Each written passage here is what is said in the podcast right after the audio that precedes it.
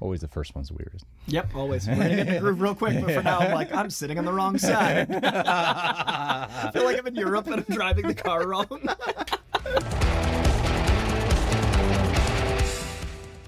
What's going on there, Reject Nation? So, we're going to be doing something different. We're introducing a new segment to the channel called Coy's Comic Corner.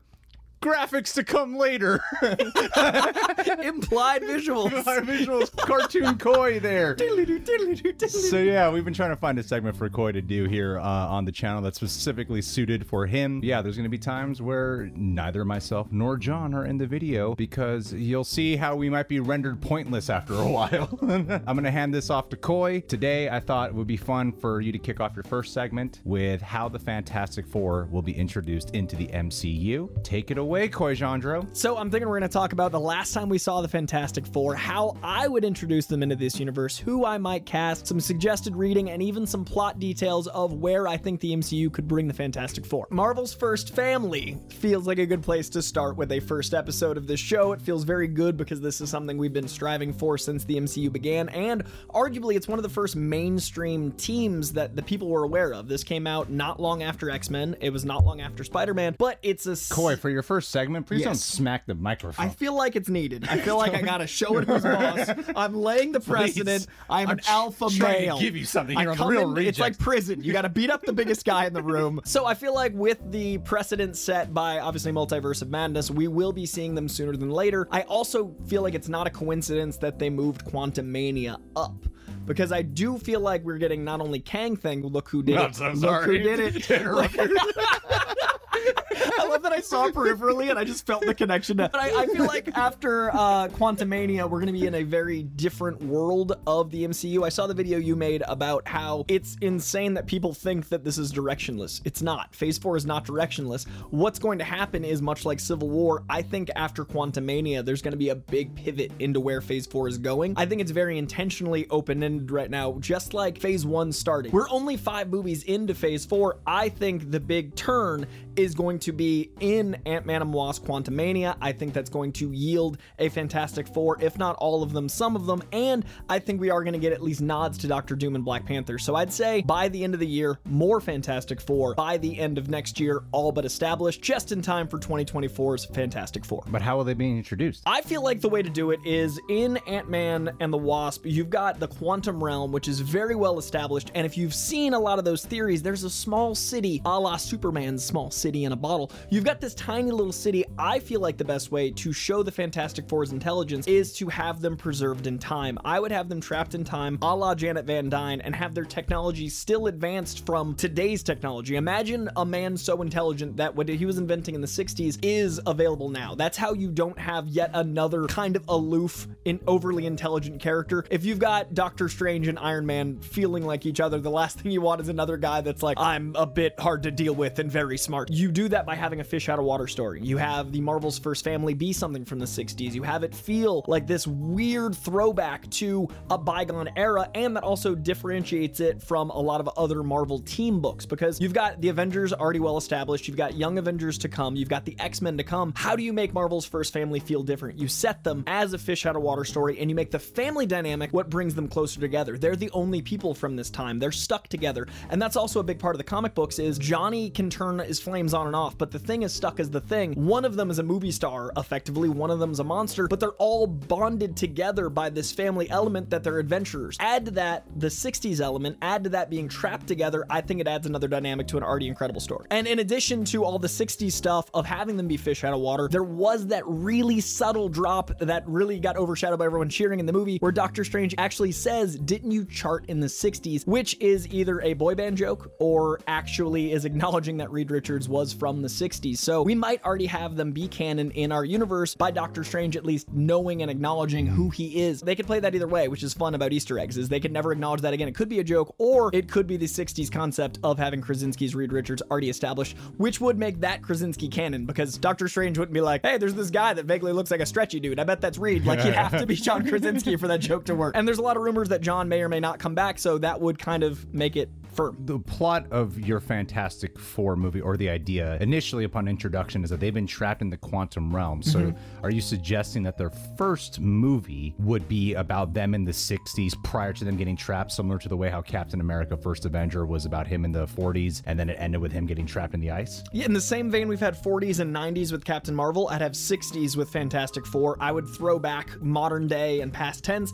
I would use Annihilus personally. We haven't seen Annihilus on screen. What is a nihilist? Annihilus is a devourer of basically content, but Annihilus consumes all. Not quite to the level of Galactus where it gives energy, but Annihilus is a negative zone villain that is all consuming, all corrupting, and it looks like a giant insect. Imagine a very, very evil cricket. It looks like an evil green and purple cricket, and I think that villain, since we haven't seen it on screen before, and it's kind of not one note, I feel like one note's not fair, but simple. It's a simple villain, so you wouldn't have to do a lot of backstory. You could really dive into the family and then allow this villain to build up and earn Doctor Doom. I don't think Doctor Doom should be the main villain for the first film. I think it should be kind of the Emperor Palpatine. Use Annihilus to give us some story, and I would sub the negative zone concept for the quantum realm, and then it's kind of plug and play. You just swap out the term negative zone for quantum realm, which is already established, and you got yourself a movie. I think I know what Lost City you're talking about. I've heard a lot of people theorize that that's Kang's castle. I think it can be King's Castle that they're trapped in. Oh, Right? So therefore, you've got Kang as something that's been corrupting them from the beginning. You've got Kang as a very Doctor Doom-esque element, and I love the idea that Kang, grandfather to Reed Richards in many continuities, would be the one keeping them trapped. So yeah, we've already met Kang. That would endear us to them more. And if you do want to keep John Krasinski, you could have Kang be the father of Sue Storm instead of Reed Richards. That way you still get the family element, and that way you have one of those twists that Marvel likes to do where it's a twist on comic book fans' expectations. It's a little nudge, but then the people in the audience, if they don't know, are like, oh my god, the dad of, like Star Wars. And the people that do know are like, wait, that's not the father. And it'd be really fun to play with. We can't reasonably have John Krasinski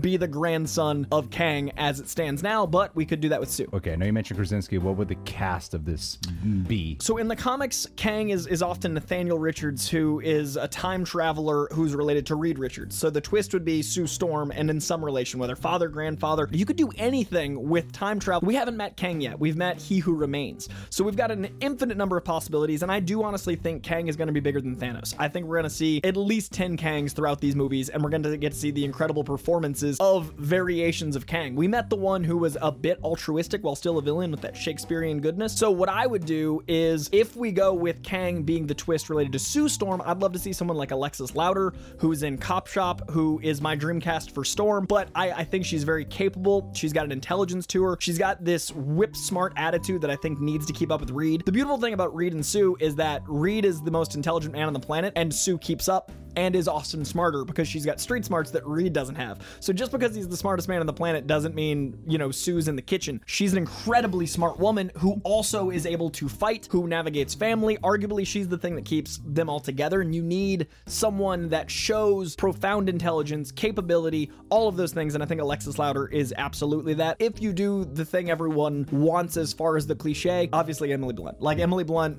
and John Krasinski, that might be the only way we get Emily Blunt in the MCU. Still She's the daughter of King. Still the daughter of Kang. Still the daughter of King. How we'll figure it out. But if John Krasinski does end up directing, then you have the Quiet Place situation, an entire family dynamic already built in, and they seem obviously like a couple, but they're also very paternal and maternal. So that would add a lot of good elements to eventually having Franklin Richards, eventually growing out the family, and I could easily see Emily Blunt having to deal with a Zac Efron or Dacre Montgomery uh, Human Torch. There's also uh, what's a homeboy from um, blonde dude, really pretty, always pops up. He was in Game Night night um, he's got like piercing blue eyes. He's kind of snarky, but he plays a villain sometimes. His IMDb isn't up here, but his name is not. That guy, I would also, it's you know, just a graphic. Just somebody put up a graphic so I can be shaped into this later. He'd be a great Human Torch as well. But you need Human Torch to be someone who, he's a hothead, but he has to grow. You need his arc to develop. What, what you love about Human Torch is that he's your eye line into the Fantastic Four because everyone wants to be cool, but he actually matures as a person throughout the journey. He's kind of like the anti Peter Parker. Peter Parker puts on his mask and gets confidence. Human Torch deflames and learns to grow so his confidence is real instead of fake. Like his confidence is is hot air, and therefore he has to grow as a person to be confident for real. So I'd love to see someone with some depth that seems like they're just on the surface, which is why Dacre Montgomery is so great because that dude played such a good villain. He was so interesting. You got his name? but did I? Yeah, Dacre Montgomery. Yeah, there it is. It just from, Stranger Things. from- yeah, but I was talking about. Th- uh, I gave three. There's one more guy that I can't Okay. think of. Yeah. yeah. I'll make myself useful. What's his name? By looking up Pretty whoever blonde guy. Guy. you keep talking, Coy. He's so I good. Okay, this. so finally, I would say the great Joel Edgerton as the thing. I think Joel Edgerton, he's got a soft compassion about him, but also when he's angry, you feel through that. I think his eyes are really gentle, which really need to be for the thing. Yeah, Billy Magnussen. How good of a human torch would he be? Uh, he'd be great if I remembered anything he did, but yeah, he'd be perfect. Billy Magnuson, stars of such things Greg's seen as IMDb and other movies. And then Joel Edgerton as Thing. He's got the build for it. He's got that New York attitude when he wants to. The soft, gentle eyes juxtaposing the orange rock facade. Very important. You also want to feel compassion for him when he's like,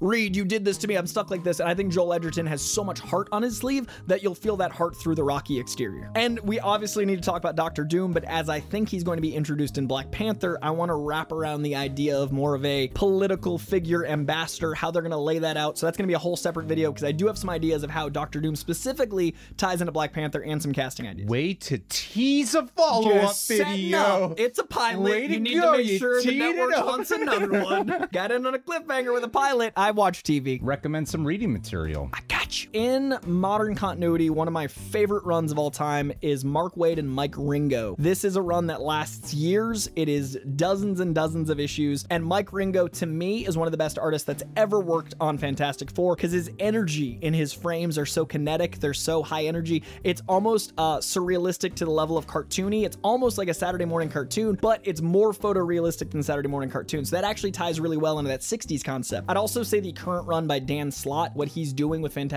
Four is some of his best work. It gives you a lot more Franklin Richards. It gives you a lot more the family dynamic. It plays around with Human Torch as someone that's trapped as the Torch. He can't deflame right now. And there's some really interesting Doctor Doom stuff. And of course, I would recommend going back to the very beginning. I think going back to the source material, uh, Mole Man introduction, all the way back to the jump. Fantastic Four came out in the early 60s. This predates most comic books. If you look at modern comic books, they owe a lot to the Fantastic Four. So I would say going back to Stan Lee's original Fantastic Four number one, which you can read digitally, they've remastered it a number of times. Picking up one of those big essential novels is absolutely a good time. And if you don't find that as approachable, the ultimate stuff I think is where we're eventually going. Ultimate Fantastic Four, original Stan Lee Fantastic Four, most recommended is Mark Waid and Mike Ringo, as well as the current Dan Slott run is what I would recommend. There's a lot of other stuff, but again, we'll talk about that more when it pertains specifically to other videos and ideas. Wow. Comics. So the next video, I'm I'm just going to be off to the side. Hey, you told me who Billy Magnussen was. ask ask to Rick talk about this guy. what about comics? I was gonna. Who would play John Malkovich? Or I'm just gonna create a split screen and loop me nodding. Oh, yeah, yeah. That's gonna Stop hitting the mic. Just like you have like little signs you hold up, little flags. All right, guys. Well, here's what we can do. Why don't you go ahead and suggest some topics that maybe Coy can cover as we're finessing this? Eventually, it'll just be him on camera. Holding the fort down. We'll see how the moment John goes. Maybe We'll see. We'll see. Maybe like, maybe not. Maybe not. Like, this one went one way. This is We'll actually it's actually better with boom two. Maybe maybe people need coin Having to have around. Maybe to keep having them an contained. person not as knowledgeable slapping the microphone. we'll see you guys. Subscribe. Let's catch you soon. It's good to be here.